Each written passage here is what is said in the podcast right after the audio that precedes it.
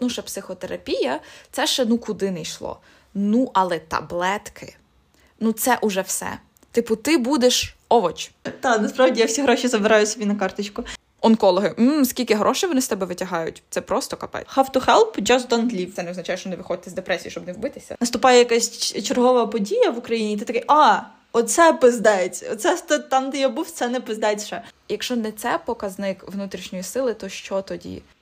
Любі слухачі, перед прослуховуванням цього епізоду хочу ще раз зробити дисклеймер і наголосити, що ні я, ні Віка не є спеціалістами в галузі психології, психіатрії чи загалом психічного здоров'я. Саме тому все, що ми тут говоримо, це або інформація з загальнодоступних джерел, або ж наш особистий досвід. І саме тому дуже просимо вас пам'ятати про це під час прослуховування епізоду, а також а, утриматись від самодіагностування. А, дуже дякую за увагу. Всім привіт! Приємного прослуховування. Віка. Мене звати Марічка, І це наш подкаст Обережно тригерить. у якому ми розмовляємо на актуальні теми, базуючись на своєму досвіді. І сьогодні в нас дуже важлива тема. Ми говоримо про депресію. Е, важлива тема не тільки для нас особисто, а й для українців, і також, якщо брати ширше, то для усього світу, тому що, готуючись до цього випуску, так я знайшла відповідь про те, що поширеність депрес... депресивних розладів у світі варіюється від 4 до 10% залежно від країни. Тобто це доволі великий відсоток людей, і мені здалось, і нам здалось, що ця тема буде актуальною, напевно, для всіх, бо так чи інакше в своєму житті або переживаєте депресивний розлад, або пережили його, або переживаєте, або маєте близько людину, яка може страждати від такого розладу. Та і це власне через це я думаю, що загалом всім людям дуже важливо знати якусь таку загальну інформацію про депресію, про те, що це, і ну можливо, як можна спілкуватися з людьми, е, з якими в яких депресія.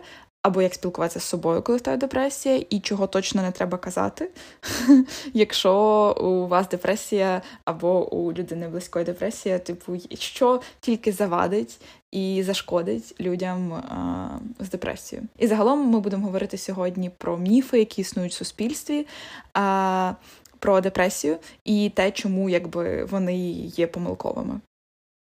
Е, так, і, і щоб цей випуск не був дуже сухим, ми будемо якраз підкріплювати це все, не все, але багато з цього власним досвідом. Е, бо скажу про себе, думаю, я хворіла на депресію, і в принципі мені поставили діагноз рекурентна депресія, що передбачає те, що вона в мене буде повторюватись і повторюватись все моє життя, але недавно мені його спростували. Ну, як спростували? Сказали, що а, рано говорити про таке, бо мені ще немає 25. І... Але це не міняє того факту, що я пережила кілька таких е, сильних депресивних епізодів у своєму житті. Е, ну, власне, в мене теж був як мінімум один е, депресивний епізод, так само, якби це підтверджено психіатром. Тому ми ніби знаємо, е, про що говоримо, мається на увазі саме в нас є досвід переживання депресії. Угу, та це не є така якась, по-перше, суха теорія, а по-друге, відірвана від реальності річ, тому що е, це знову ж таки базуючись на особистому досвіді. Так, і я думаю, що ми почнемо з симптомів депресії е, для того, щоб розуміти загалом про що ми говоримо, е, тому що депресію часто в повсякденному житті, депресію в повсякденному житті називають абсолютно різні речі. Ну, починаючи з того, що не знаю, я от не здала екзамен, і в мене депресія, тому що мені сумненько один вечір. Тобто, тому для того, щоб ми всі розуміли власне якби рамки того, що ми обговорюємо, я зараз буду називати симптоми депресії. Е, Ці симптоми е, я взяла з DSM-5. Це по суті як мануал, яким користуються психіатри для того, щоб е, встановити в людини депресію. Це ніби критерії, які мають бути виконані для того, щоб людині встановили депресію. Якщо не помиляюся, то з цих симптомів, я зараз назву, для того, щоб встановити депресію, має бути мінімум 5. Е, От, але ще, будь ласка, дорогі слухачі, якщо ви нас слухаєте, будь ласка, не самодіагностуйтеся, навіть якщо у вас там, ну, тобто 5 там з цих симптомів, як ви вважаєте, що вони у вас є, якби це, звичайно. Тривожний дзвіночок і якби ознака звернутися до лікаря-психіатра, але я це читаю не для того, щоб хтось діагностував себе або в інших людей депресію, а швидше, щоб дати розуміння, що таке депресія, що вона включає загалом. Добре, тоді м, назву симптоми. Отже, першим симптомом є поганий настрій протягом більшої частини дня. Е, думаю, що це тут варто сказати, тому що, е, власне, на початку я сказала про те, що один вечір. Тобто, це не те, що вам е, ну тобто просто сумно один чи два вечори. Тобто, це триває це поганий настрій, який триває протягом більшої частини дня на протязі двох тижнів. Угу. Далі в нас йде агедонія. Це відсутність, точніше, від ну та це втрата можливості отримувати задоволення від активностей, які вам його приносили. Е, потім це втрата чи набирання ваги, порушення сну, е, сповільненість або надто висока активність, е, втома, втрата енергії, посилення відчуття нікчемності, зниження концентрації і думки про смерть, суїцидальні думки. Насправді суїцидальні думки дуже часто Є навіть не у всіх людей, в яких є депресія, але мені здається, що от е, не самодіагностуйтесь це добре. Але от якщо у вас з'являються якісь суїцидальні думки, і вони трошечки вже починають ну якби повторюватись циклічно, я думаю, вам точно треба звернутися до фахівця, тому що це не норма. Ну бо це. В нас є дуже багато в культурі жартів про самогубство і т.д., і мемів про це. І може здатися, що це якби окей, тому що всі про це жартують, але якщо ви не жартома про це думаєте, а вже всерйоз, то це привід задуматись і звернутися до фахівця. Е, ну так, звичайно, абсолютно це правда, що не обов'язково мають бути суїцидальні думки для встановлення депресії, бо як я вже сказала на початку, якби це тільки 5 з цих симптомів має бути присутні для того, щоб встановити депресію. І що важливо хотіла сказати, що власне всі ці симптоми мають бути в людини не менше, ніж два тижні. Угу. Так. От. Е, я думаю, що е, в, в принципі make sense трошки поговорити про біологію депресії. От, І тому думаю, що варто почати з того, що людина в депресії дуже часто може виглядати, особливо коли це важка депресія, як ем, така от неактивна, яка не може встати з ліжка. Будь-яка дія для неї здається супер важкою. І тобто, це часто саме так можна от побачити. Ну, тобто, це так буде виглядати людина з важкою депресією. Але важливо ще сказати, що на біологічному рівні, коли в нас депресія, нас просто заливає по суті, такою реакцією на стрес. Тобто, в нас е, організм насправді в нього відчуття, що ми постійно знаходимося в стресі, незважаючи на те, що людина ніби. Ну, а ми, коли ми думаємо про якусь реакцію на стрес, ми зазвичай думаємо про оце бий або тікай. І е, про відповідно стресові гормони, які виділяються в на в, в процесі, і і здається, що от людина в депресії з нею відбувається абсолютно щось інше, але це не не так насправді е, людина, в якої депресія, в неї дуже підняті, по суті, е, в неї вищий рівень стресових гормонів, і її організму здається, що він весь час в небезпеці. Е, знаєте, просто чому нам важливо наголосити на біологічній частині цього, тому що ми пізніше поговоримо про це в стереотипах, але дуже часто побутує така думка в світі, що люди з депресією вони придумали собі те, що в них депресія, але важливо розуміти, що це справжні реальні зміни на біологічному рівні, які зумовлюють таку поведінку. Тобто, це не є, що людина просто там Ну, насправді поганий настрій він теж зумовлений чимось. І якби якщо ви почуваєтесь погано, то дуже ймовірно у вас щось going on на біологічному рівні. Але насправді так само і з депресією. Тобто це хвороба, реальна хвороба, яка має ну не тільки. Якісь типу соматичні вияви, вона також е, вона також на біологічному рівні якби зумовлена певними змінами, про які ми якраз і говоримо зараз. Е, абсолютно згодна. Е, Ніхто ще собі в житті депресію не придумав. Ну, але Марічка правильно сказала: якщо вам зле і ви відчуваєте якісь погані емоції, ви собі їх теж не придумали. Ну, тобто, ми не придумуємо собі емоції, це просто важливий момент, який треба зазначити. От, але вертаючись до біології, то е, власне та і, і, і коли якщо говорити про стрес, то власне великі стресові події і є факторами ризику для депресії. Тобто, ми ж знаємо про існування такої штуки, як реактивна депресія. Це, власне, коли ти впадеш в депресію внаслідок якихось дуже стресових подій для тебе.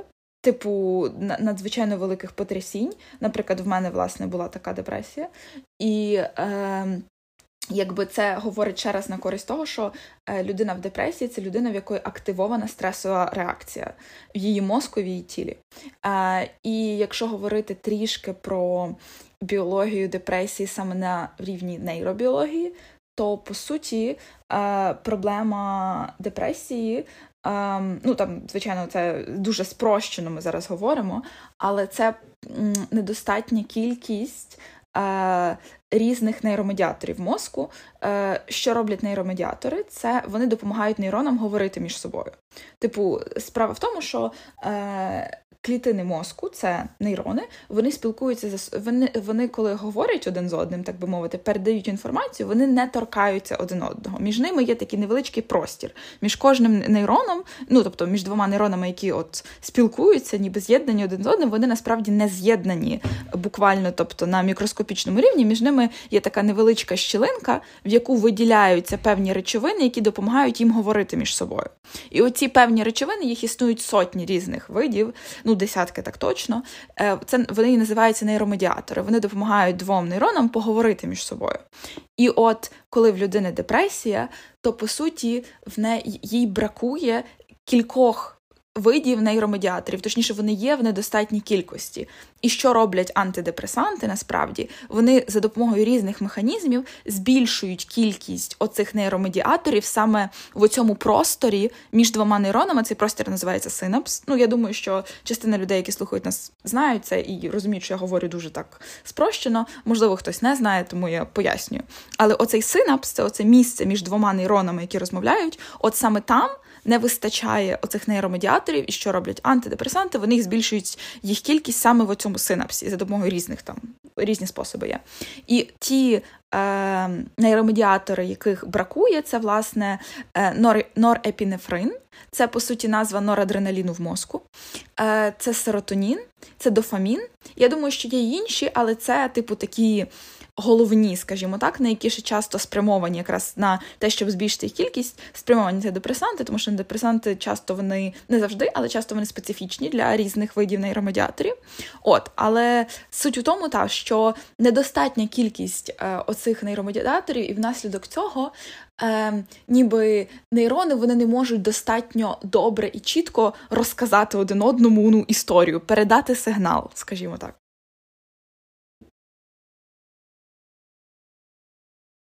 Чому б це? Не дуже. Не знаю, в мене була депресія просто саме тоді. Ну, я не дуже пам'ятаю цю штуку, тому я рада, що існує Віка, яка може поділитися з нами цією е, е, інформацією, саме теоретичною, тому що це важливо і важливо донести це так зрозуміло, щоб ви могли, наприклад, цей випуск скинути комусь, типу, хто не дуже шарить в темі біології, і вони могли би м, так трохи спрощено, але дізнатися про.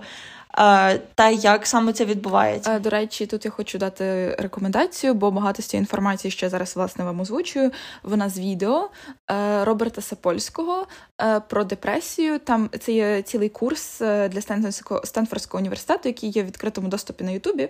І один з епізодів в цьому курсі він про депресію, і багато що розповідає тут. Це з того відео, ну і власне з якихось книжок, де я десь там щось ще читала. Але так, ви просто можете подивитися це відео. Там насправді дуже гарно гарно, доступно пояснено і про біологію депресії, е, і про нейробіологію депресії, і так само там згадується психологія депресії. Тому так, дуже рекомендую цікаве відео, е, дуже класно. Е, от, І вертаючись до. Власне, біології ще що важливо сказати, це те, що, наприклад, жінки вони більш вразливі до депресії. Вдвічі частіше депресія зустрічається серед жінок, ніж серед чоловіків. І знову ж таки, це теж обґрунтовано біологією більшою мірою. А, Тому що, наприклад, жінки вони більш вразливі до депресії в період е, менструації, в період менопаузи і е, після народження дитини. І це не випадково, тому що е, співвідношення прогестерону і естрогену це жіночі статеві гормони. Саме їхнє співвідношення має прямий вплив на депресію. Тобто, ніби це ще одне свідчення того, що це біологія, біологія, біологія. Я оце зараз яковою слухаю з відкритим ротом. Це все. Е, от, ну ще що можу сказати, це те, що е, рівень гормонів щитовидки теж має прямий вплив на депресію, і навіть є власне. Е, Така думка, що багато багато депресій це не діагностована, е, не, діагноз, не, не діагностований гіпо. Коротше, недостатня кількість гормонів щитовидки. Тому що якщо в людей, якщо в людини е, буде брак гормонів щитовидки, вона впадає в депресію, вернути їх на нормальний рівень, людина одужує. Тобто, ще один важливий момент, що власне ще один доказ, ніби того, що рівень гормонів в нашому тілі напряму впливає на те, чи є в нас депресія, чи її немає. Коли ем, якщо ви підете до сімейного лікаря і у вас адекватний сімейний лікар, то вам часто скажуть саме перевірити щитовидку, і я про це не раз чула, мені теж це рекомендували. Ось, але в мене щитовидкою все гаразд. Е, Та, ну тобто тут важливий момент, що е, власне ніщо в нашому тілі не є віддільним, ніби від мозку і психології. Тобто, насправді на депресію впливає багато що, е, власне, чисто на рівні здоров'я. І тому, тому та насправді класно мати адекватного сімейного лікаря і і звертатися спочатку до нього. Я розумію, що не у всіх є така можливість, що типу є адекватний сімейний лікар, який взагалі знає, що таке депресія, і теж не думає, що її не існує. А, От і тому, що він може дати вам скерування для того, щоб перевірити певні біологічні чинники, тому що в психіатрії. Завжди так, що е, ну як завжди, не буду казати завжди, але часто так, що спочатку ми мусимо виключити е, якби. Причини, які можуть бути в тілі. Ну, тобто, навіть, наприклад, не знаю, якщо у вас тривожність і вас. Е, ну, от у вас враження, що у вас щось тисне на серце, наприклад, це такий е, дуже частий симптом тривожності. Спочатку ми перевіряємо серце, дивимося, чи з ним все гаразд. І якщо все гаразд, то ніби тоді ми можемо розуміти, що окей, це причина там в психології, і типу розбиратися з цим. Звісно, якби для різних психічних порушень, розладів це по-різному. Але, типу, я думаю, що з депресією так само важливо звертатися і до лікаря загальної ніби практики, щоб ви могли перевірити, ну, наприклад, щитовидку і знати, можливо, там причина в цьому. Тобто це не відміняє того, що у вас депресія, але можливо вам потрібне ну, інше лікування. Угу. Зараз насправді ж є можливість підписати декларацію з лікарем, ви можете вибрати собі лікаря, який має класні відгуки, чи просто там лікаря, якого порадять знайомі. Мені здається, молодші лікарі набагато більш ем, Ну, це можливо, це ейджизм трохи, але, типу, молодші лікарі вони набагато більше схильні до розуміючого ставлення до всяких психічних е, ну, і психологічних проблем. Тому, в принципі, я думаю, у вас є більший шанс, що вас керують. Перевірити там спочатку щитовидку, потім, можливо, до фахівця е, з психіатрії. Окей, Добре, думаю, на цьому частину біології і симптоматики можна завершувати, і будемо переходити, напевно, про до стереотипів про депресію. Тут будемо говорити, думаю, більше, тому що ох, багато всього, що є сказати. Добре, починаю я. І, значить, наш перший стереотип. Е, Почнемо з зразу з важкої артилерії. Немає такої хвороби. Та, та, це прям в нас потім просто буде по градації трошки змінюватися це. А Немає такої хвороби. Ну, от як ми вже вам тільки що розповіли, така хвороба є. Власне, чого ми говоримо? Тому що я сумніваюся, що нас послухають люди, які е, так думають.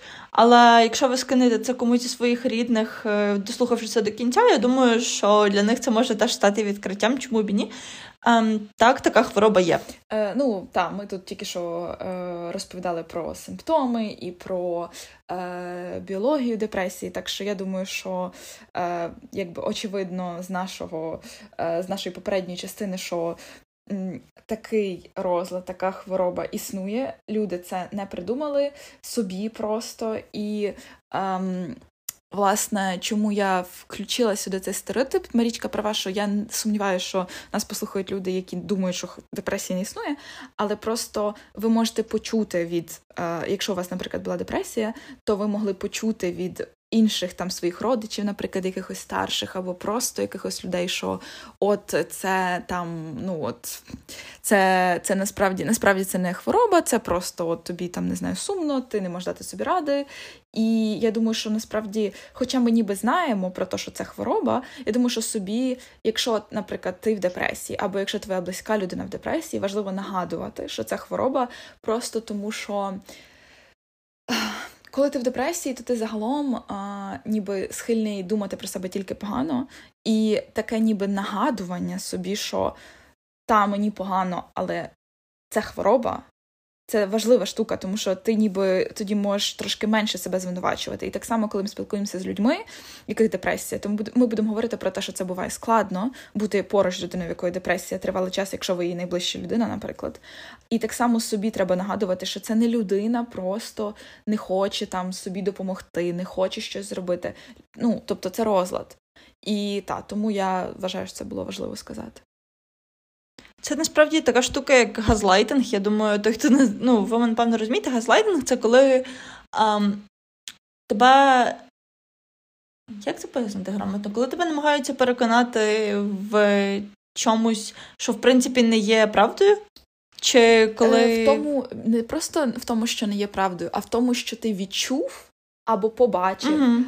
Або в тому, що сталося, наприклад, ну не знаю, а, ви е, помили посуд, наприклад, вчора, і сьогодні вам людина каже: Так ти не мила посуд.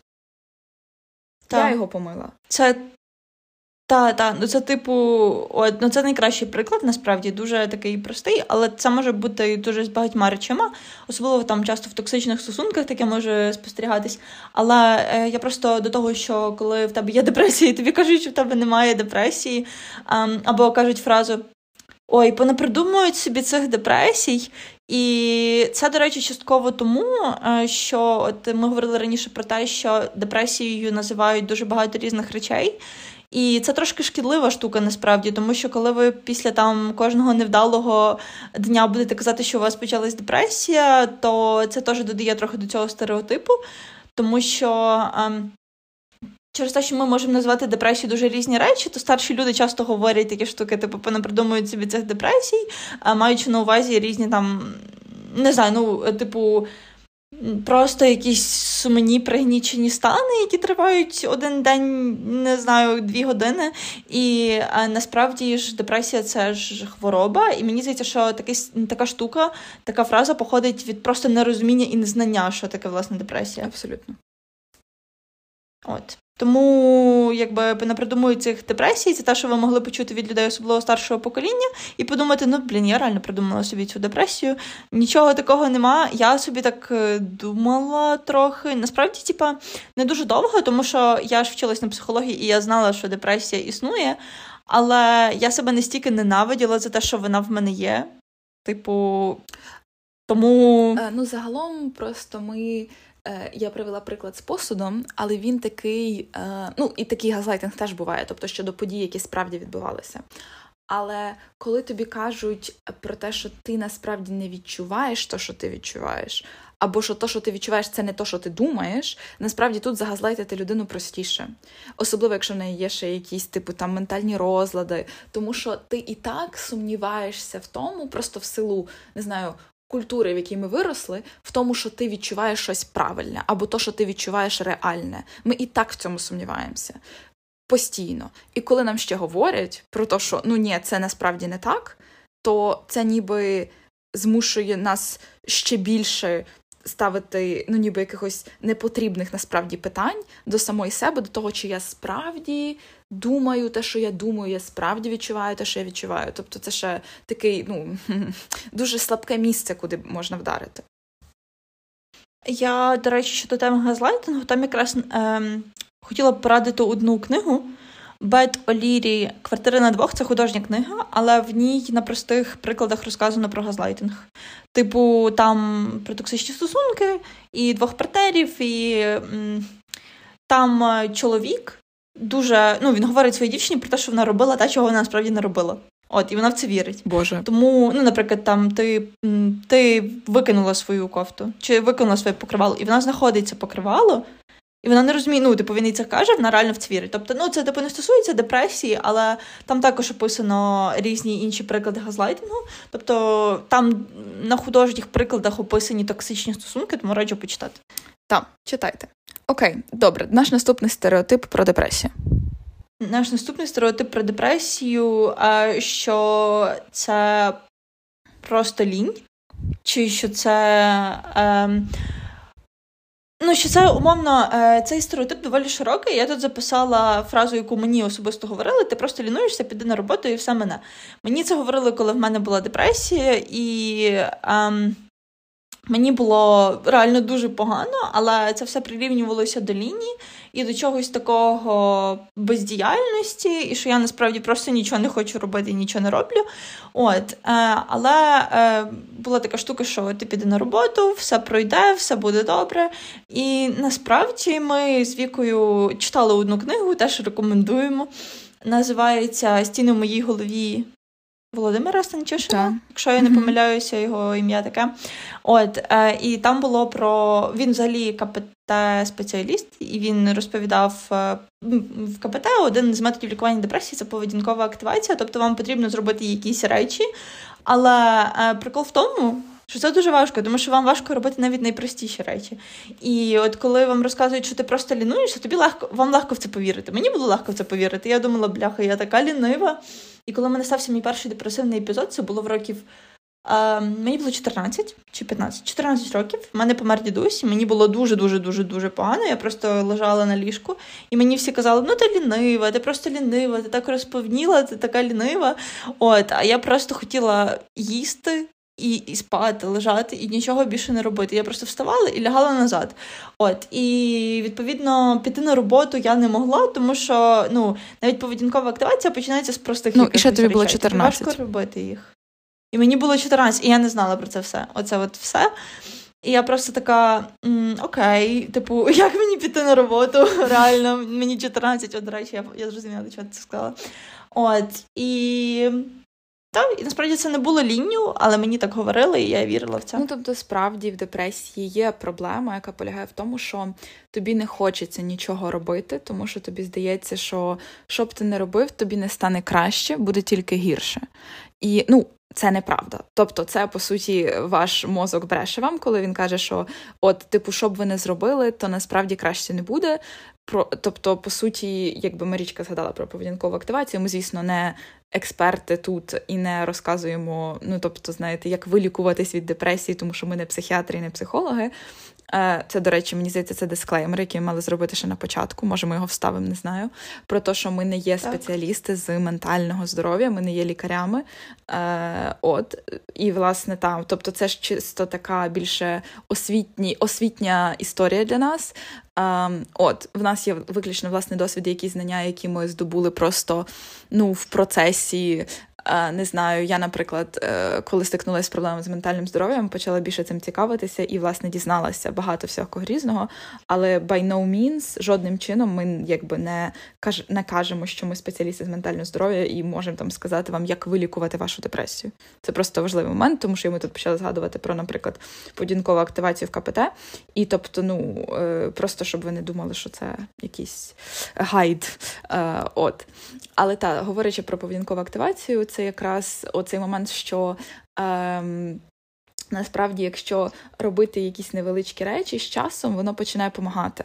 Але просто проблема полягає в тому, що людина, особливо з важкою депресією, вона вже не може просто ну от встати і заставити себе робити якісь часто навіть маленькі речі, вже не говорячи про великі. Це тому, власне, коли важка депресія, дуже часто власне починають з медикаментозного лікування, щоб людина, хоча б могла ну, наприклад, ефективно займатися в терапії, тому що часто при важкій депресії це типу ти, ти навіть не можеш почати з терапії, бо ти вже знаходишся на такому дні, що в тебе немає просто на це сил. Тому часто починають з медикаментозної. Е, терапії, щоб просто цей стан покращити хоч трохи, щоб могти вже починати е, якби працювати над якимись своїми установками, емоціями і так далі. От, але з приводу з цього стереотипу про те, що. Е, Про те, що ніби якби просто піде на роботу. Я думаю, тут так само можна сюди сказати про те, що депресія, ну це такі, ніби ну, відгалуження, ніби цього стереотипу, про те, що е, депресія це хвороба слабких. Е, І ну, сюди ж це ніби з одного боку це хвороба слабких, з іншого боку, це вибір. Ну, Дуже часто людей це в голові вкладається одночасно. Е, От, можливо, бути слабким це вибір, тому депресія це вибір, не знаю. А, Але так, звісно, це все не так. І е, на депресію насправді ну, може захворіти кожен. Звісно, є люди, які більш схильні до депресії, але це не тому, що вони слабкі, а тому, що є така штука, як ми вже сказали, що є е, ніби реактивна депресія, яка спричинена конкретною стресовою подією. А є така штука, як ендогенна депресія. Це депресія, власне, які може не передувати конкретна стресова подія. Просто деякі люди більш схильні до депресії в силу е, взаємодії генетичних і е, ніби як environmental, це зовнішнього середовища факторів. Про що я говорю? Це про те, що uh-huh. дуже часто це поєднання того, що, наприклад, у вас є певні варіанти генів, які впливають, наприклад, на те, скільки у вас серотоніну в синапсі, але при цьому ви не будете більш схильні до депресії, якщо у вас в дитинстві, наприклад, не було аб'юзу. Тобто, це зазвичай поєднання вашої генетичної схильності і, наприклад, тих умов, яких ви були в дитинстві. Це дуже часто власне комбінація. А, От, але і якщо ми вже говоримо про людей, які ніби схильні до депресії, то це власне через оцю комбінацію генів і навколишнього середовища, яке в них було в дитинстві, і зовсім не через те, що вони слабкі. Ну що б це не означало. Е, насправді я от якраз хейчу концепцію слабких людей, тому що я не розумію, що це значить. Типу, ем, я би не сказала, що хтось когось можна назвати слабкою людиною. От, Але це вже більше таке, це до моїх поглядів на життя.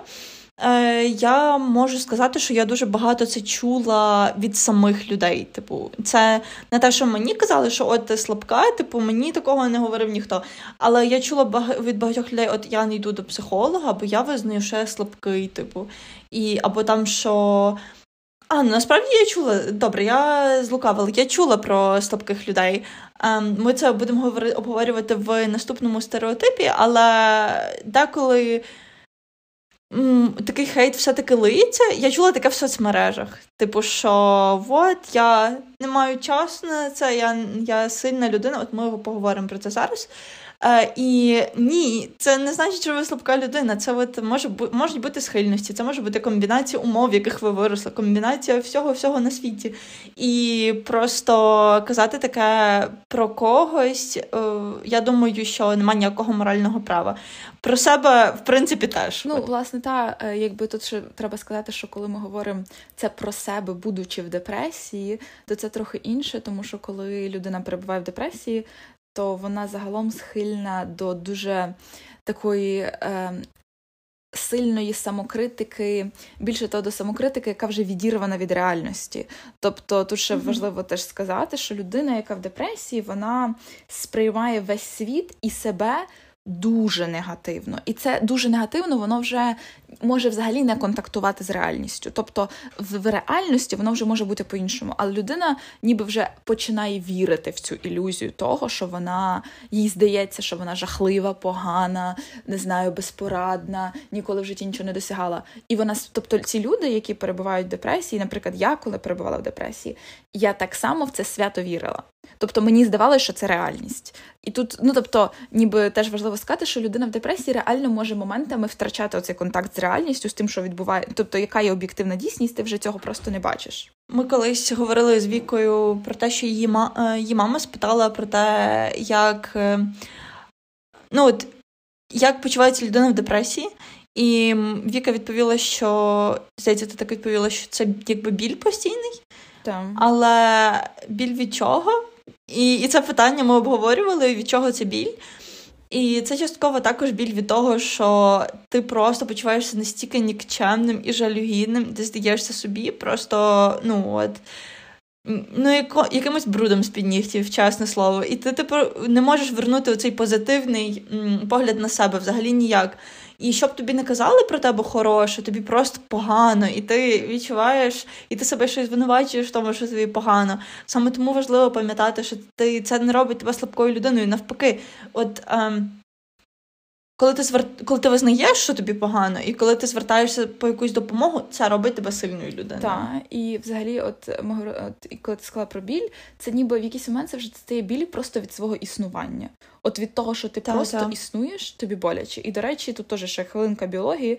Ем, Насправді цей біль, який ми відчуваємо, коли ми в депресії, від це не просто метафора. Насправді е, є така штука, як називається substance P, Типу, по суті, як це не знаю, субстанція пі, просто один з видів ніби хімічних речовин, які присутні в нашому організмі, і які відповідають за відчуття болю в нас. І mm-hmm. от коли е, люди перебувають в депресії, е, по суті, в них активується е, та сама, ніби pathway, це ну. Шлях? Шлях, той самий шлях, який ми відчуваємо біль фізичний, активується, коли ми відчуваємо біль ментальний. І в людей, які в депресії, вони дуже багато, от власне, вони дуже часто активується саме оцей шлях, і вони, по суті, відчувають ментальний біль як фізичний. Тобто, тут ти ж теж важливо сказати, що оцей ментальний біль, що ми відчуваємо, він дуже справжній. Типу, наш мозок він майже не розрізняє.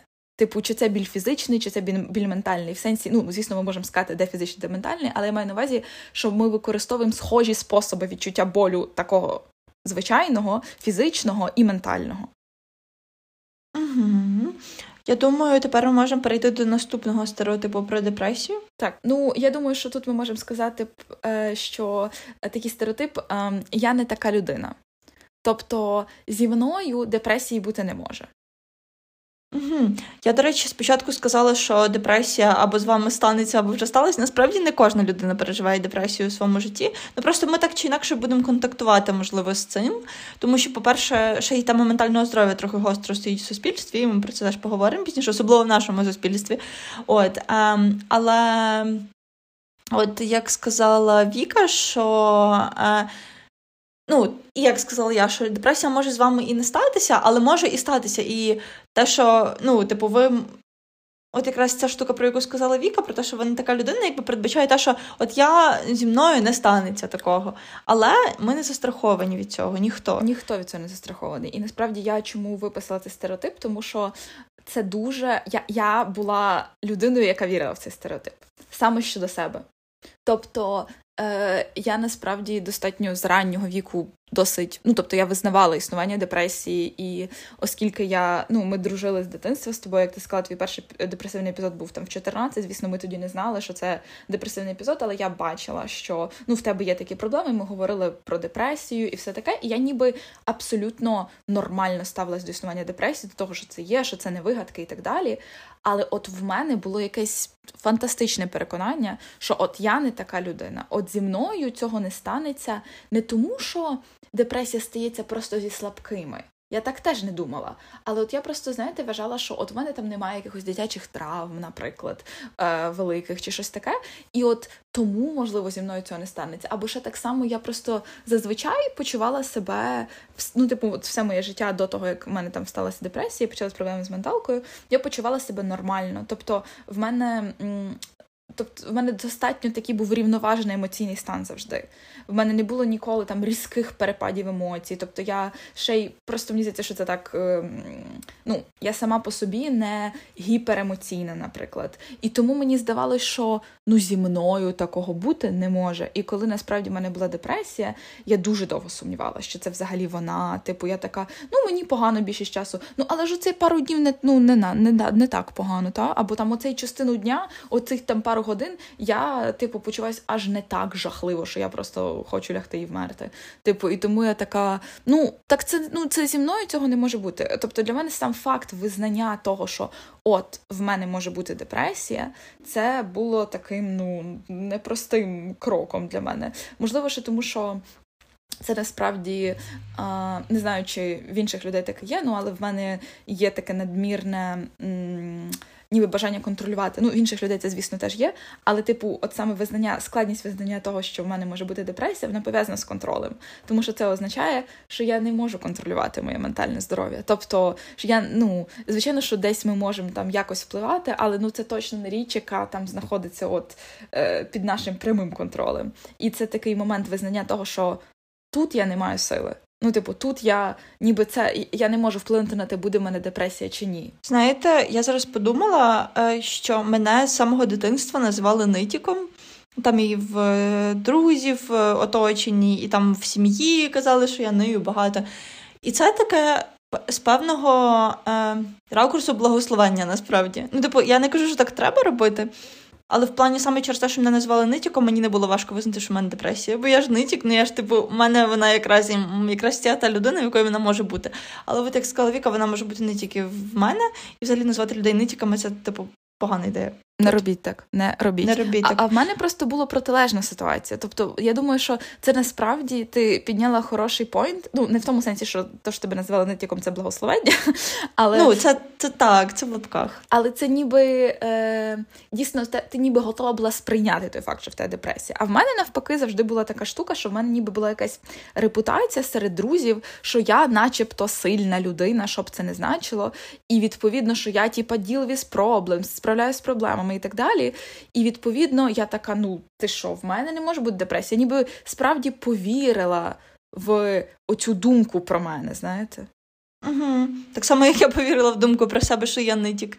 Ні, насправді, типу, в мене ніколи не було проблем з тим, щоб визнати себе слабкою людиною, аля те, щоб це не значило.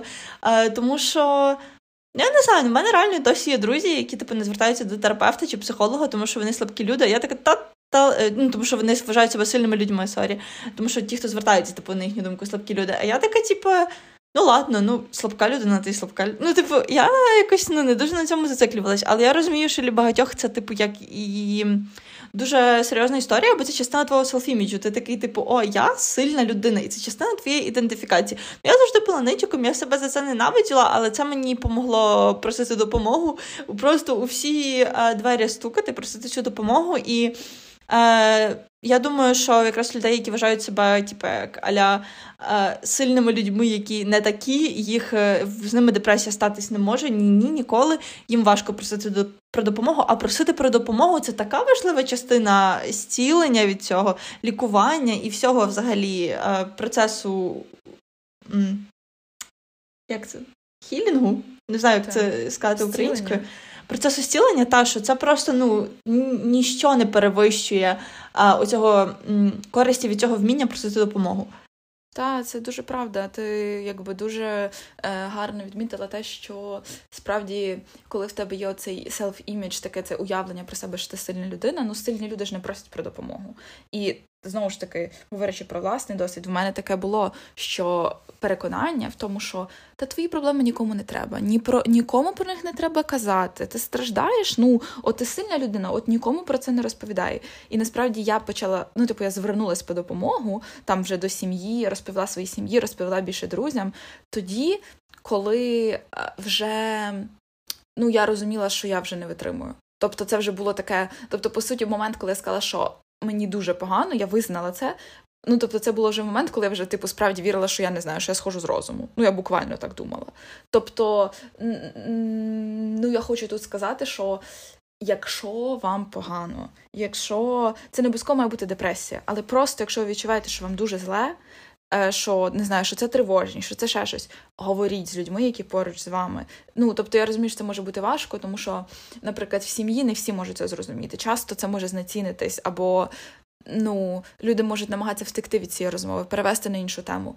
Але дуже було б добре знайти хоча б якогось близького друга, з яким би про це можна було спокійно поговорити, і де би вас хоча б вислухали спокійно, без осуду, з розумінням.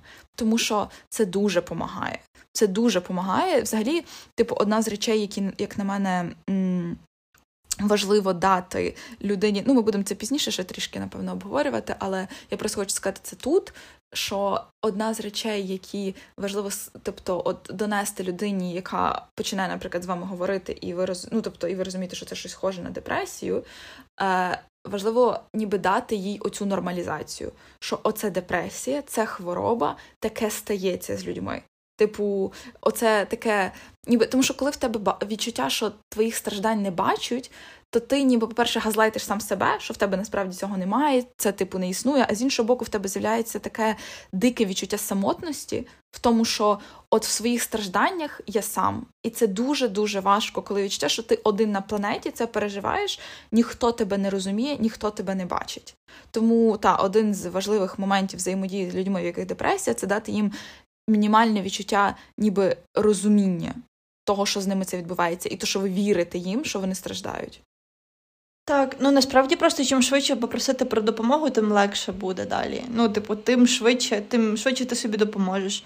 І е, це правда, не знецінювати почуття це найважливіше, тому що знецінення почуттів це теж це теж газлайтинг. Типу, якби я думаю, що тут воно тотожне. І е, треба просто та, дати е, людині зрозуміти, що з нею все окей. Ну тобто, що. Е, як це сказати, знаю, очевидно, не все окей, та але що все окей з цими почуттями, і що таке може статися реально з кожним, і що е, це не робить її якоюсь поганою, чи гіршою, чи слабкою. Це дуже важливо. Ось. Е, я Просто думаю, ще момент е, в тому, так. що е, я хотіла ще сказати одну річ, що коли людина, особливо от з депресією, коли е, в людини от такий стан, то от все це знецінення, ігнор, Тобто всі ці речі вони тільки підливають вогню цей розлад. Це ніби от реально ти підкидуєш дрова в цю депресію, тому що людина і так вірить, що вона нікчемна. Це просто якби от додаткове роздмухування цього полум'я самоненависті. Угу. Ви точно О, не хочете це зробити. Так, ви не хочете зробити це ні з вашою знайомою, ні з близькою людиною, точно. Тобто, і це не теж. те, що ну і з собою, звісно, теж, але просто з собою важче, тому що з собою ти справді, як ми вже говорили, ти втрачаєш ніби відчуття якоїсь об'єктивної реальності і хто ти насправді. Тобто, це mm-hmm. з собою тут набагато важче говорити, коли ти в депресії. От, але я думаю, що тут ще треба сказати один важливий стереотип. Я не знаю, чи він буде в нас останній, але він стосується лікування безпосередньо. І, типу, я тут виписала таку думку, яку я насправді чула. Типу, раніше, коли я була підлітком, а, і вона звучить так: антидепресанти зроблять з тебе овоч. Uh-huh. От що лікування депресії медикаментозним чином є ще, ну тобто є така існує ніби думка, що от ну ще психотерапія, це ще ну куди не йшло. Ну, але таблетки, ну це уже все. Типу, ти будеш овоч. Блін, насправді а, це хороша штука, тому що я тут скажу таку штуку. А, в мене була колись терапевтка. Е, я зараз переосмислюю, переосмислюю ці наші стосунки. Я розумію, що це було це був поганий терапевт, це була погана терапевтка. І вона мені якось сказала: типу, вона була проти ліків, дуже сильно проти ліків. Типу, тільки в критичних випадках ліки були потрібні, на її думку. І коли мені стало краще вже трошечки, е, але я не хотіла втрачати цей стан. Я кажу, мені потрібні антидепресанти. Можна, будь ласка, я піду до фахівця. Вона ну, вона не мала повноважень відповідно виписувати, тому що психіатр може виписати вам ліки. Але. Тоді я така просто, ну, будь ласка, і вона мені така, ти так далеко вже зайшла без ліків, і ти хочеш зараз взяти ліки. І це якби теж під, підкріпило в мені думку, що от я слабка, якщо я буду пити ліки. І так само мені казав тато, от недавно, коли мені виписали нове лікування, він сказав мені: тобі треба перестати пити ліки, тому що чомусь є така страшна думка, що ліки це щось таке страшне, але чомусь ніхто не боїться аспірину, чи ніхто не боїться ножпи, чи коли в тебе болить зуб, ви п'є, е, ти п'єш ліки, ти п'єш знебол. Чому не можна пити ці ліки? Це для мене загадка, тому що я прийшла до своєї психіатрині нової і кажу: ну мені страшно пити ліки, я буду залежна від них. Вона така. Ти знаєш, людина з людина, яка має докторський ступінь. Е, каже, що, е, типу, е, ці ліки можна абсолютно безпечно вживати протягом довгого періоду часу, і реально я не бачу причин вірити їй там менше, ніж там своїм батькам, які які кажуть мені, що тобі буде краще без ліків. Чомусь ці ліки це щось дуже страшне. Хоча я розумію, звідки це йде. Це напевно, що йде ще з радянського союзу, коли людей там соломійці годували всякими транквілізаторами, які були небезпечними. Але зараз типу медицина пішла вперед. Є доволі безпечні ліки, які мають мінімальну кількість побічних е, ефектів, і вони не обов'язково зроблять з вас зомбака чи зомбі, е, чи щось таке, типу. Тобто, все може бути дуже навіть окей, і це абсолютно майже ідентична історія, як пити ліки від інших хворіб. Ну так, ну тобто, це взагалі тут мені здається, що щодо лікування медикаментозного депресії, взагалі тут е, ніби е, тут дуже важко все звести до одного стереотипу, бо їх настільки багато, і насправді, от мені здається, що стереотип про лікування медикаментозне вірить багато людей про те, що це погано. Ну я думаю, по-перше, можна сказати, що з приводу того, що я, що я сказала про овоч, те, що антидепресанти взагалі ну, вони не мають такої е, властивості, що вони, типу, притуплюють тебе. Ну, тобто, якщо вони правильно підібрані, то антидепресанти абсолютно не впливають на розумові здібності або на якусь там активність. Більше того, я ж говорила про те, що коли в людини дуже важка депресія, то для того, щоб е, почати ліку, навіть просто почати терапію, дуже часто антидепресанти виписують ще до того, ніби або одночасно, просто щоб типу якось буснути цю історію, щоб людина могла типу вже якось ну жити буквально. Е, І, типу, це ж навпаки, вони повертають людину ніби до життя, тому що вони унормовують, скажімо так, оцей рівень цих нейромедіаторів і так далі. І людина навпаки стає більш активною і здатною щось робити. Тобто антидепресанти, ну тобто, тому що існують дійсно різні види препаратів, і деякі з них, там якісь не знаю, антипевні антипсихотичні препарати, вони справді можуть впливати на оцю, ем, ніби вони можуть давати таке відчуття затуманеності, чи е, якби людина стає більш сповільненою під час них. Ну тобто, але я не спеціаліст, я взагалі не знаю, що це за препарати, коли вони застосовуються, тому я не буду тут говорити. Але саме про антидепресанти я можу сказати, що ну це не той взагалі клас ліків, які роблять з людей овочів. Ну, взагалі не, не не, думаю, що це коректне висловлювання про те, що таблетки роблять з тебе овочі. Тобто, це взагалі, м- типу, Марічка правильно сказала, що це такий, мені здається, в нас це наче спадок каральної медицини, каральної психіатрії, де людей справді, ну тобто якихось не знаю, політичних опонентів запроторювали в психічній лікарні і ну от робили з ними щось там незрозуміле, і в нас просто лишилось, лишився оцей спадок того, що е, от психіатрія це щось страшне, і типу, ти після того, як там попадеш, не знаю, підеш навіть на консультацію в психіатричну лікарню, ти звідти вийдеш іншою людиною, а ще як почнеш приймати ліки, у взагалі жах.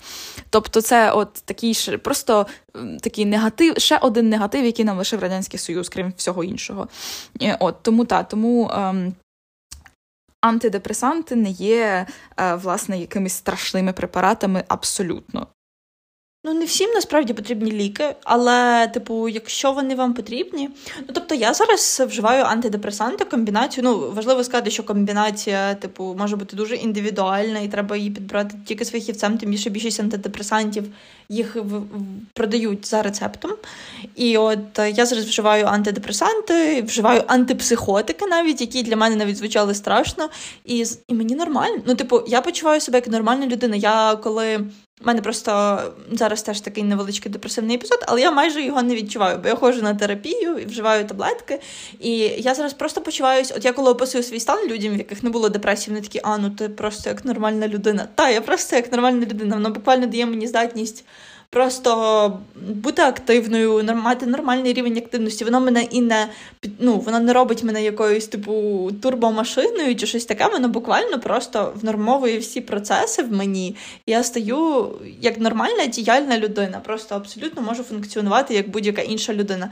Це не є якась така пігулка, і в тебе виростають крила чи щось таке. І це також не є щось таке, що робить з тебе та правда овоч. Ну тобто, та є різні препарати, це правда. Я думаю, що в різних випадках вживають різні препарати. Там депресія теж буває різного ступеня важкості. А, Плюс бувають різні інші психічні захворювання, але от е, сучасні препарати, вони ж е, якраз удосконалюються в тому плані, що вони мають меншу кількість побічних дій і роблять людину якомога більш функціональною.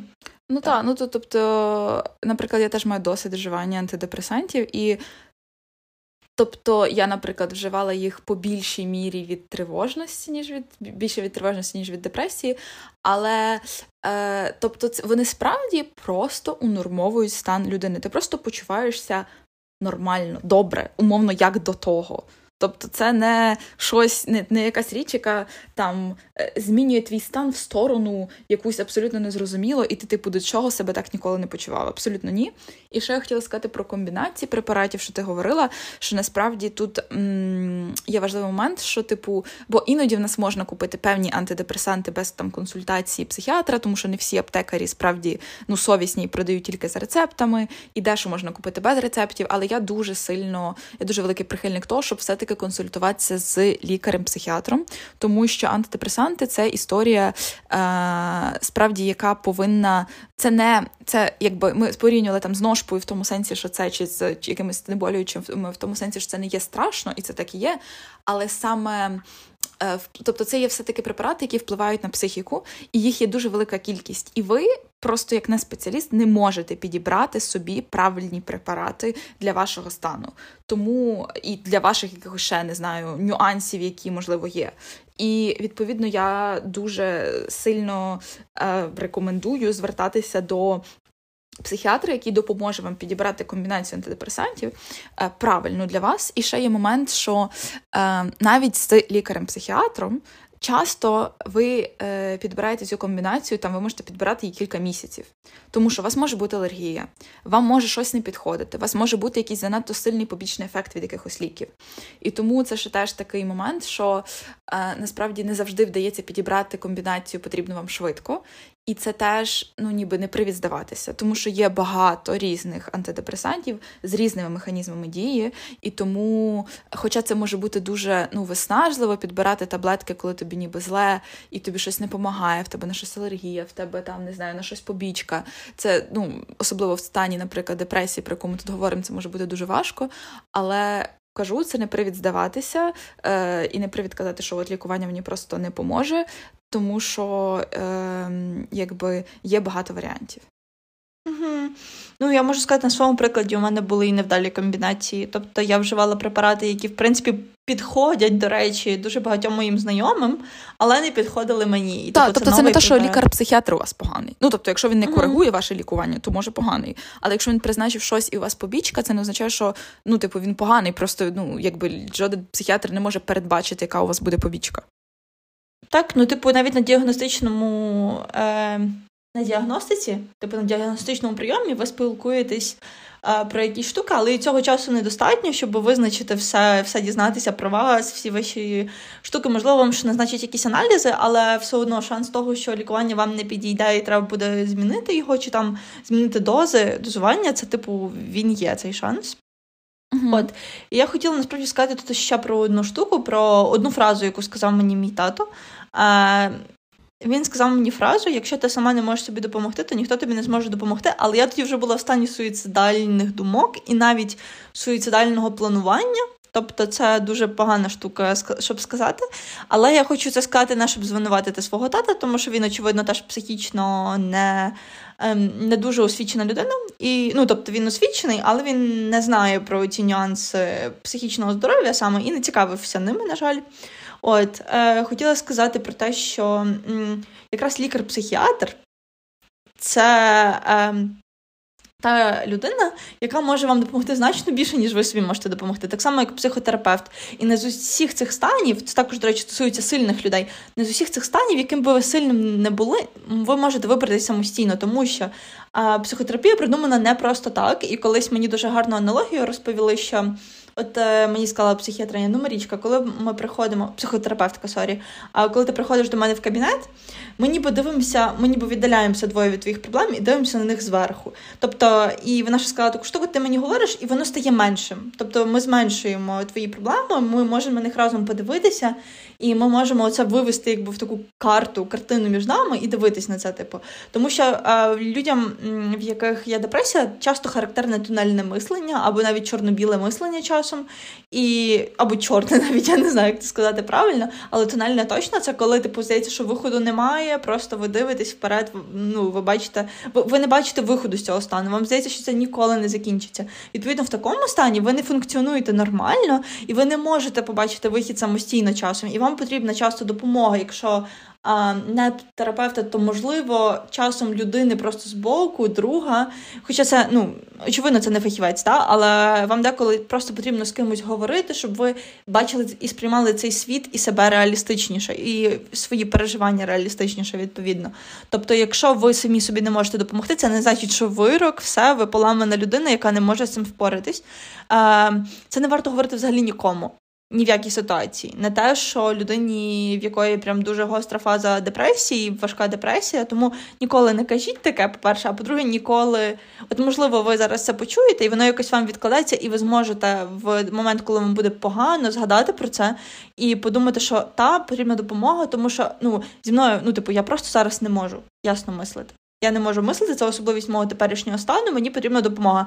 Це знову ж таки про прохання про допомогу та проха... Е, просити про допомогу е, в випадках, коли ну, психологічно дуже важко, це дуже важливо. І е, дійсно ця фраза про те, що. Яку ти сказала про те, що якщо ти собі не поможеш, то ніхто тобі не поможе. З якоїсь причини саме до психологічних розладів, психічних, вона якась поширена, але насправді це ж така дурниця. Ну тобто, якщо так подумати, от чисто зі сторони раціона... от зі сторони раціональної, ну якби, а для чого тоді існують психіатри, психотерапевти, психологи? Ну, тобто, це взагалі На думку тоді... мого тата, щоб витягати з тебе гроші. Ну, тобто, ну окей, ну але за такою логікою, а може, типу, всі інші лікарі теж існують, щоб витягати з тебе гроші. Ну, я Стоматологи. Мені... Ну, стоматологи, наприклад. Онкологи. Онкологи. М-м, Скільки грошей вони з тебе витягають? Це просто капець. Mm-hmm. Ну, тобто, е- я навіть мені важко просто опонувати цій думці, бо ну, якби існує просто мільйон наукових фактів про існування депресії, про ефективність препаратів. Ну тобто, але часто люди, які про це говорять, вони просто не готові все це бачити і сприймати, тому що ну я не знаю чому. От, можливо, це якісь е, їхні переконання ще з самого дитинства. Можливо, в цих людей самих були проблеми, не знаю, з психічним здоров'ям. Вони не могли ні до кого звернутися і, типу, якось жили з цим. і, Відповідно, говорять іншим людям, що вони теж мають з цим жити. Ну, якби я не знаю, чесно, тут мені здається, може бути багато причин, навіть не знаю, чи є сенс їх обговорювати. Um, от, але сам факт того, що це не так, це неправда. Якщо тому, що як на мене, оцей факт надії на те, що мені може стати краще, мені хтось може допомогти, це надія дуже важлива, просто дуже важлива при будь-якому психічному розладі, і при депресії, в тому числі. Тому що коли тобто при депресії, ти і так, коли в тебе вона важка, особливо, ти і так втрачаєш надію. Ти, тобі дуже важко взагалі зберігати оцю надію на те, що тобі колись буде краще, що колись це закінчиться. І коли тобі кажуть, що додатково про те, що та тобі і так нічого не поможе, по суті, не поможеш собі сам, тобі ніхто не поможе. Ну тобто, ну окей, типу, це людина не каже, що тобі нічого не поможе. Це означає, ніби поможи сам собі. Але коли ти відчуваєш, що ти вже що ти не можеш собі допомогти, та ти банально не знаєш як. Ти можеш навіть не розуміти до кінця, що з тобою відбувається. Ну, якби то це ну, справді тільки знову ж таки погіршує е, ситуацію і сприяє відчуттю провини в людини, яка якої депресія, тому що ну, значить, це ж ти просто сам не хочеш собі допомогти, виходячи з цієї фрази. Знаєте, ви такою фразою, мій тато Окей, я просто записую цей е, подкаст, що тому що з терапевтичною метою я, типу, згадую тут людей деяких, які зробили мені боляче, тому таке. Е, от мій тато міг мені цією фразою підписати вирок буквально. Типу, е, тобто, якщо ну чому я не вбила себе загалом, тому що в мене не було сил на це. Я потім пізніше трошки розкажу про те, що щоб е, вбити себе, потрібен імпульс і енергія. У мене не було енергії вбити себе, у мене не було енергії на самогубство. Тому е, тато дуже. Дуже ймовірно, міг цією фразою просто ну закінчити моє життя. От і загалом тому саме тому варто бути обережними з людьми, які. Е, яким ви щось говорите, тому що навіть щось таке, що здоровій людині, ну от зараз я думаю про це і думаю, боже, яка дурня, це просто раціонально обдумати, це просто фігня. Але людина не здатна мислити тоді раціонально. І ви своєю фразою можете реально зробити щось дуже-дуже дуже погане. Тому краще дуже-дуже дуже консідерет бути про те, що ви говорите. Ми про це теж згадаємо, але я вважаю необхідним про це наголосити, оскільки це не те, щоб якийсь стереотип поширений в суспільстві, це реальна фраза, яку мені сказали. От. Так, ну дійсно, я думаю, що ми можемо трохи поговорити про взагалі, е, напевно, відчуття людей в депресії і про те, як спілкуватися з людьми, в яких депресія. Типу, і так само про відчуття людини, яка близька е, з людиною, в якої депресія, і якби намагається якось з нею контактувати. Тоді я зараз ще скажу одну штуку, ще останній стереотип, який в О, мене давай, залишився давай, перед цим. Давай, давай. про те, що люди з депресією не усміхаються. О, Чому це хороший стереотип. Насправді буває депресія, в якій е, ти не мо... ну, не всі люди в депресії вони виглядають жахливо. Отак, е, як от знову ж таки згадуємо зомбі, з якими порівнюємо. Не всі люди в депресії виглядають е, погано, не всі люди в депресії постійно лежать в ліжку. Бувають люди з депресією, які усміхаються. І бувають люди з депресією, в яких ну є багато історій. Я бачила навіть в Тіктоці, коли пишуть про своїх друзів. Е, і вони не знали. Люди взагалі не знали, що в когось депресія. І знову ж таки, напевно, це було через те, що от людина думала, от я сильна, треба усміхатись до останнього. От. І а, насправді депресія може виглядати по-різному. Люди в депресії також можуть мати хороші дні, вони можуть мати хороший настрій, вони можуть усміхатись, вони можуть дуже класно приховувати свої емоції. А, Треба звертати увагу на якісь такі маленькі дзвіночки навіть, але іноді ви можете це не помітити. Це е, теж причина, чому просвіта важлива. Ось. І а, знову ж таки хотіла сказати про імпульс. Перед тим, як ми перейдемо до почуттів і турботи про людину з депресією, дуже часто часто є та історія, коли людям краще, ну, вони здаються такими енергійними, їм стає краще. І після цього може статись самогубство, умовно, тому що є дуже часта ця історія, що людині перед самою смертю, тобто чи самогубством, може стати краще, якби для інших, але це також може бути тривожним дзвіночком. Тобто, якщо ви бачите, що у вас є друг з депресією, який загалом зазвичай перебуває, наприклад, в поганому стані, і ви бачите, що у нього різко піднявся настрій, це теж тривожний дзвіночок. А, Теж треба звернути увагу на стан цієї людини. Тобто, от якщо це от було було негатив, був негативний стан от в якийсь період часу, і тут це різкий е, перепад в хорош, ну тобто різкий підйом настрою, і ну загалом, типу, такий весь піднесений і т.д., та це може бути і не тривожним дзвіночком. Тобто я не кажу, що це тривожний дзвіночок прям 100%, тому що я не спеціаліст і фахівець, як ми раніше зазначили, але це теж така штука, на яку треба звернути увагу. От тому, що як я вже сказала, для самогубства потрібен імпульс і сила. Якщо сила з'явилась, це трохи тривожно, трохи тривожна штука. Бачила навіть е, як терапевт і теж е, психіатр, здається, в Тіктоці про це розповідала. От, в принципі, в мене зі стереотипами усе. Угу. Ну тут я тільки скажу, що насправді це ну відома достатньо тема і для психіатрів, психотерапевтів, що оцей момент, коли, наприклад, людині починає кращити, тільки-тільки починає. Типу, насправді, цей момент виходу з депресії він теж доволі небезпечний, тому що людина все ще в неї все ще дуже багато негативних думок і якихось ну таких ем, може бути ну якби ставлення до себе все ще дуже негативне і до життя але при цьому в неї починає з'являтися ніби більше енергії, і цей перехід, вихід з депресії насправді теж небезпечний. І в плані того, що це в цей час е, ризик суїциду є доволі високим. Ну тобто, це не означає, що не виходьте з депресії, щоб не вбитися. Е, звісно, ні. Е, і якби очевидно, що люди виходять з депресії, у них все гаразд, але просто це такий факт. Так, ем, це якщо ви не знали, бо мені здається, що насправді в цьому подкасті доволі багато цікавої інформації, зібраної з різних джерел, ну саме в цьому епізоді. Я хотіла сказати щодо того, чому важливо знати, як турбуватись про людину, тому що за даними МОЗ, поширеність е, депресії в Україні. На момент 2021 року це було 12,4%. Ем, тобто кожен восьмий дорослий е, ділився, ну тобто підтверджував, що в нього є симптоми, що відповідають депресії. Можливо, не всі, але деякі з них, от, а це вже так собі не дуже. Е, Як сказала Віка, та поширеність серед жінок була все-таки в два рази вищою, ніж поширеність серед чоловіків. Тобто серед жінок це було 16,2%, чоловіків 8,7%. От.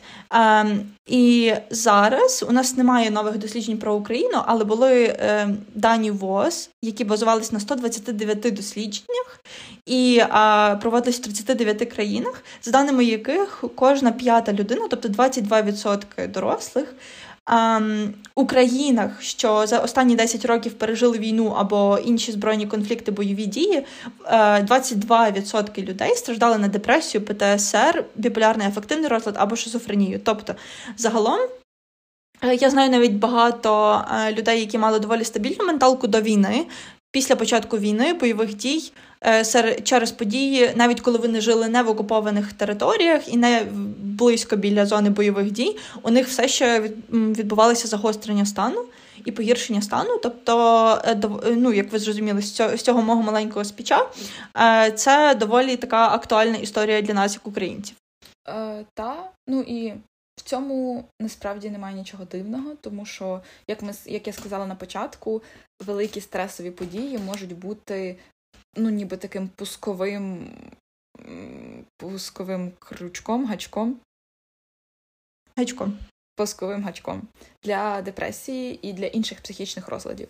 Тобто, насправді, якби особливо тривалий стрес він ну не може позитивно позначатися на здоров'я. Мені здається, що ми можемо взагалі записати окремий епізод про стрес і його вплив на здоров'я, особливо хронічний uh-huh. стрес. Е, От це він ну погано впливає на здоров'я, і так само він підвищує дуже сильно е, шанси захворіти на ну дістати ментальний розлад. Тому, якби в Україні, мені здається, що зараз в Україні це взагалі дуже актуальна тема, і тому дуже важливо взагалі. Ем, щоб населення в загальному мало якесь поняття про ментальне здоров'я, про підтримку інших, тому що якщо ви живете в Україні, ну то просто я думаю, що це стопроцентний у вас 100%. або ви хворієте, або хворіли на депресію, або ви маєте близьких, які хворіють, хворіли чи хворітимуть. Тобто тут взагалі цього важко уникнути, враховуючи е, той рівень стресу, з яким стикаються українці внаслідок війни. Е, загалом е, я хотіла тут зробити маленьку рекламну вставочку. Ну як рекламну? Мені за це не платили, але я хотіла сказати, що. А я вже думала, те щось від мене приховала. Так, насправді я всі гроші забираю собі на карточку. Ем, Хотіла сказати про те, що м, тут ми не встигнемо багато поговорити про те, як турбуватись про людину з депресією. Ми скажемо, ми скажемо деякі штуки важливі, теж базуючись на своєму досвіді. Але я хотіла прорекламувати такий канал на Ютубі, як Site2Go. Я, Ми напишемо пост. Ми напишемо пост з ресурсами для допомоги, для безкоштов... для отримання безкоштовної психологічної допомоги, можливо, лінії підтримки з якимись ем, посиланнями на. Е, Платформи, де ви можете отримати, можливо, платну, можливо, е, допомогу психологічну за соціальним спрямуванням. От, а, І так само тут я скажу про цей ресурс сайту Go, на якому пише. Е, як на якому пише, на якому ви можете знайти е, в Ютубі відео про те, як, е, які речі казати людині з депресією, які не казати, як дбати про людину з депресією, як взагалі це все працює, і так само про інші псих, психічні розлади. Чому я хоч вважаю за потрібне прорекламувати, не знаю, поширити в маси цей канал через те, що я сама з нього дуже багато всього дізналася, і там дуже класно, доступно все пояснено. І тому, що ми знову ж таки не встигнемо зробити. Ем, розказати все тут, і ми точно щось забудемо. Тому, будь ласка, користуйтеся, це дуже хороший ресурс. Так. Так, насправді тут просто дуже багато є про що говорити. Мені здається, що ми теж ризикуємо затягнути подкаст на три години, mm-hmm. якщо будемо розповідати, ну і говорити про е, всі якби моменти е, власне спілкування з людиною, яка в депресії. Ну я думаю, що тут я в принципі вже про це раніше говорила, але дійсно тут, як на мене, дуже важливий момент це валідація. Типу, тобто, що е, визна... тобто, допо... ніби людині, навіть іноді людині треба сказати, що в тебе депресія, типу, це хвороба, це важко, щоб людина розуміла, що от що з нею відбувається. І з іншого боку, це так само розуміння, тобто і якесь, тобто здатність вислухати і співпереживати. Тобто ж, от дати людині це відчуття, що я тут з тобою. Типу, що це це погано, це важко, це депресія. Ну, якби це треба лікувати, але ну ти в цьому не сам. Оце відчуття е, того, що е, я поруч, і я тобі допоможу в тому, в чому я можу. Давай запишемося до психотерапевта, я можу тобі допомогти. Це не означає, що треба якби ну заставити людину піти до психотерапевта, бо ми не можемо заставити когось піти, але запропонувати, наприклад, допомогу в організації цього питання. Тому що часто, е, коли в людини депресія, то ніби навіть організувати оцей весь похід до психіатра, психотерапевта буває дуже важко і напряжно. І якщо людина поруч може в цьому допомогти, це дуже класно. І я би ще хотіла все-таки сказати річ, одну річ про кейргіверів. Тобто це люди, які близькі люди, е, яких мають депресію, тобто люди, які турбуються про людей, яких депресія. І я думаю, що е, якби почуття цих людей, про почуття цих людей теж треба варто хоча б трішки поговорити, тому що якщо ти якби розуміюча людина, ти знаєш там щось про депресію, розумієш, що це хвороба і так далі, а це все одно. Не просто бути поруч з людиною, з близькою людиною, якої депресія, тому що дуже часто в в, в цих людей, які турбуються, в них ем, виникає відчуття, що якоїсь безпорадності, власне, в них самих. Тому що, що б я не робив, це тобі не допомагає. Я намагаюся тебе ніби розвеселити, а тобі не весело. Я намагаюся тобі, ну не знаю, порадувати тебе тим, потішити тебе тим, що для раніше тобі приносило задоволення, а тобі це не приносить задоволення. Ти весь час сумний або сумна. І якби це ще й може натикатись так само на якісь ну умовно травми цієї людини. Бо, наприклад, якщо цієї людини, наприклад, в когось батьків була депресія, то це може дуже лякати цього кейргівера насправді, і внутрішньо це може бути дуже ну великий стрес е, для людини.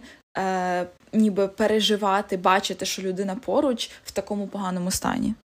Е, так, насправді, от я хочу розшифрувати, якщо нас будуть дивитися, можливо, люди, які не володіють англійською, caregiver – це той, хто турбується про людину, яка в депресії.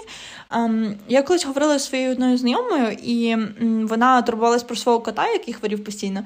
І їй сказав її терапевт, що це як е, догляд за лежачим хворим. Тобто вам теж потрібно відпочивати і поновлювати свій ресурс. Це дуже важливо, і треба теж звалідизувати почуття людей, які стежать за ну як стежать, допомагають людям з депресією. Загалом, е, будь ласка, не відвертайтесь від людей з депресією. Їм дуже важко виконувати якісь навіть побутові, прості речі. І дуже гарно тут можна дати цілу, просто ну такі малесенькі поради. Не знаю. Е, я розкажу тільки деякі з них. Ви можете е, допомогти приготувати їжу, ви можете допомогти погуляти людині, тому що їй потрібно проводити час десь не вдома. Ви можете почитати для людини, яка в депресії перебуває. Ну, тобто, побува... Е, допомагати з побутовими речами якимись, якщо у вас є можливість, я не кажу, що вам треба кидати все, ну залежно від того, наскільки близька вам ця людина. Звісно, не забувати про свої почуття, тому що, знаєте, навіть е, в правилах першої медичної допомоги, ну тобто до медичної допомоги. А перед тим як ви будете робити серцево-легеневу реанімацію людині, ви маєте впевнити, що це для вас безпечно. Тобто ви маєте оглянутися навколо, якщо це для вас безпечно, то так. Тому що спочатку це ваше mental well-being, тобто про себе теж треба турбуватися. Але інші люди, е, тобто, якщо ви вже розумієте, що у вас достатньо ресурсу, і ви можете допомогти чомусь, чи фінансово, чи морально, чи допомогти якось організувати, чи пошукати якийсь ресурс для людини, чи можливо, навіть якщо ви бачите, що таке е, відбувається з людиною, то пошукати якусь інформацію про те, як правильно поводитися з цими людьми, це вже дуже цінна е, штука і для людини, і для вас, ну тому що це збагачення новими знаннями якимись. Але повірте, це дуже сильно цінується, тому що. Я дуже ціную людей, які, коли в мене була депресія, почитали хоча б про це, що це, а не бездумно заперечували, просто що в мене це є, що це існує. Люди, які почитали, зрозуміли, як зі мною поводитись, це це дуже сильний вияв турботи. І, власне, е, я коли читала е, коментарі під е, якимось відео сайту Go про депресію, як дбати про людей з депресією. Там була був один коментатор. Він написав «Have to help, just don't leave». Тобто, типу, як допомогти, просто не йде від мене, тобто не покидаю цю людину. А, Просто важливо не відвертатися тому що так, і ви маєте розуміти, що так дбати про людину з депресією, допомагати їй може бути дуже складно. Це може бути доволі невдячна така робота, тому що ця людина не зовсім має сили віддавати вам щось в вашому стосунку. Вона особливо на початку, так. коли людині ну важко і погано, то це справді ну якби ви ніби тільки віддаєте і не отримуєте нічого взамін. Це дуже важко. Це важко, бо стосунки це по суті обмін. І коли ви не йдете, коли ви не відвертаєтесь, коли ви в міру своїх можливостей допомагаєте, знову ж таки, ви не маєте бути там тотальними альтруїстами, але коли ви е, розумієте, ви даєте цій людині зрозуміти, що я тут, я є, я тебе бачу, я бачу твої проблеми, я розумію, що тобі важко.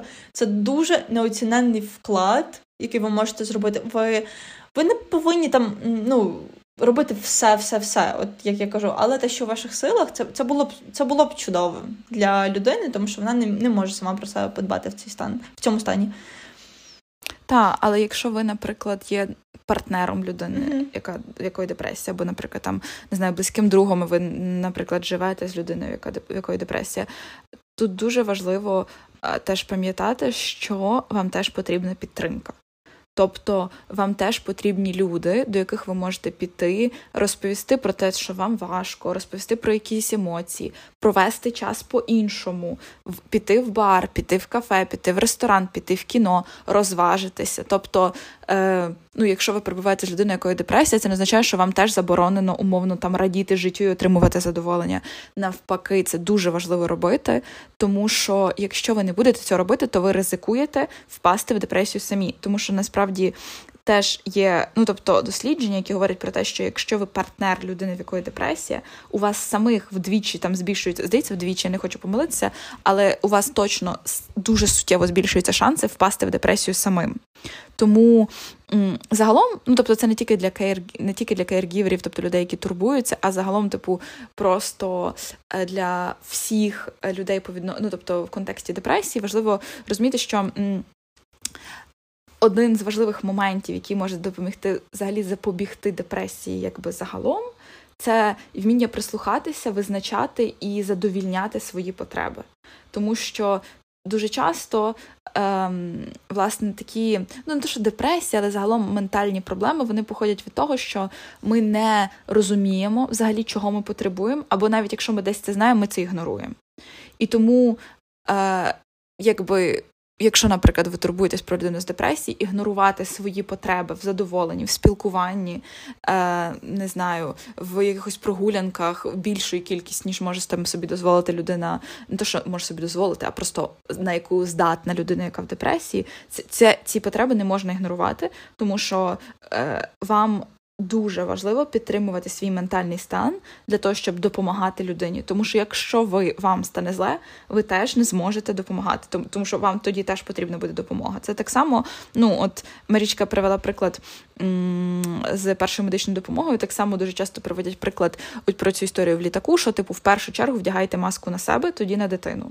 Тобто, ваша, ваше завдання, якщо у вас якщо у вас є близька людина, в якої депресія, і ви якби хочете їй допомогти, ваше завдання так само, е, допомагаючи їй, підтримувати свої звертати особливу увагу в цей період на своє ментальне здоров'я, якщо ви перебуваєте дуже багато часу в контакті з цією людиною, бо це так само несе певні ризики для вас. Так, це, це дуже важливо. Просто е, люди, які в депресії, також тяжіють до ізоляції часто і вони можуть вас відштовхувати від себе. Ем, тому вам потрібно мати теж своє коло підтримки, свою соціальну павутинку, і е, речі, які приносять вам задоволення.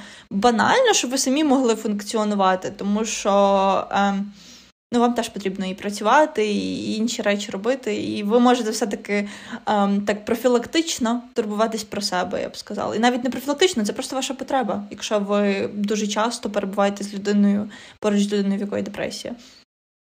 Так, ну типу, і це допомагає ніби зберігати ну, здорове і гарне ставлення до людини, яка в депресії. Це допомагає вам бути ніби здатним щось їй віддавати. Ну і взагалі, типу, тут ще важливо сказати для людей, які підтримують людей, які в депресії, особливо для там партнерів, що а, дуже важливо пам'ятати, що депресія от у вашого партнера це не ваша провина. Це не провина, ви не несете за це відповідальності. Тобто, це це так само і не провина людини, в якої депресія. Uh-huh. Але просто дуже часто мені здається, що е, особливо в людей, там яких дуже близькі стосунки і такі ну, відкриті, то може здаватися, що от це я щось зробив не так, або я щось не додав. Типу, не вистачило чогось від мене. Типу, це не ваша провина. Ну, абсолютно. Так, про це важливо пам'ятати. Я думаю, я скажу наостанок ще таку річ для людей, е, для людей, які якраз саме ну, якщо ви відчуваєте, що у вас депресія, можливо, або якщо ви знаєте, що у вас депресія, вона вже діагностована і все таке. Просто це не назавжди з вами. І, ну, Тобто є зараз дуже багато всяких речей, які можуть, ну, як мінімум, дуже сильно покращити якість вашого життя, навіть якщо це з вами надовго. Але не варто, ну, типу, як казала Віка раніше, треба зберігати надію і постійно прагнути до того, що і розуміти, що стане краще. І з цим з цим підходом я розумію, в Україні це дуже важко, тому що ми живемо просто. Знаєте, я вчора дивилася стендап Антона Тимошенко, де він казав, типу, що деколи, от, коли ти живеш в Україні, ти просто такий сідаєш і думаєш, бля, ну це просто пиздається. І потім такий. наступає якась чергова подія в Україні, і ти такий, а, оце пиздець, оце там, де я був, це не пиздець ще. От, е, вибачте, будь ласка, за мою мову. Але так, це просто дуже таке ем, емоційне забарвлення в цього, тому що я сама відчуваю це, тобто я живу в Україні. І е, от важливо в цих умовах, хоча це дуже важко розуміти, що краще буде, що краще стане, що треба не втрачати цю надію і віру в краще. А, І я сама, як людина, яка живе з депресією, дуже дуже довго, в мене вона типу, дуже затягнута. І з 14 років в мене так чи інакше проявляються різні депресивні епізоди, і я живу. І я живу, веду повноцінне життя, якраз завдяки тому, що я звернулася по допомогу, я ходжу на терапію. Я розумію, не всіх є така можливість, але в мене теж свого часу не було цієї можливості. І все одно я тут, я жива, я е, досі змагаюся з цим, і в мене я живу е, яскраве насичене життя, наскільки я це можу робити. Е, я не вважаю, що воно менш насичене, ніж людей без депресії. Тому я хочу сказати, що е, все буде краще. Я не можу стверджувати, але в це треба вірити. От. І просто для людей, які турбувались про мене, які турбуються про людей з депресією, просто знайте, що ваші почуття теж валідні, ви дуже цінні, і я сподіваюся, що ваш, ви турбуєтесь і будете турбуватись далі про своє ментальне здоров'я.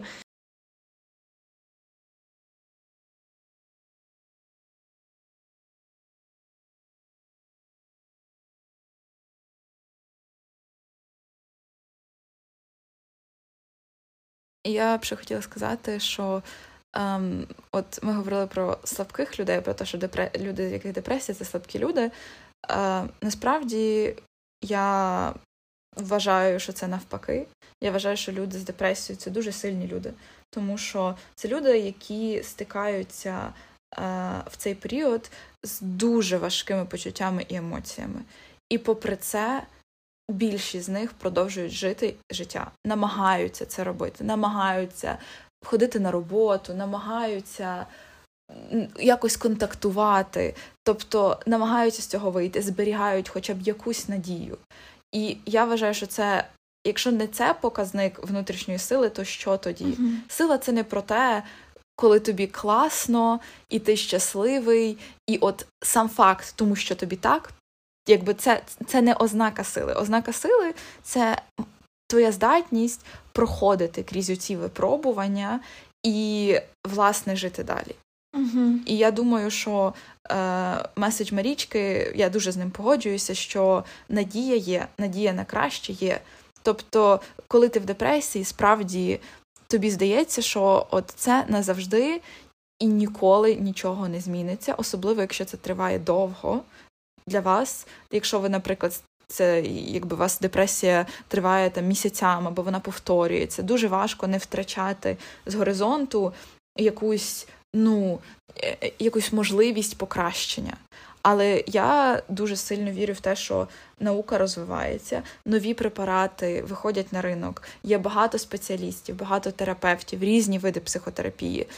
Я думаю, що я я не можу сказати, що от ми всіх вилікуємо тому що може й не вилікуємо всіх, типу, до стану там здорового. Але те, що є можливість покращити якість життя, це точно, це 100%.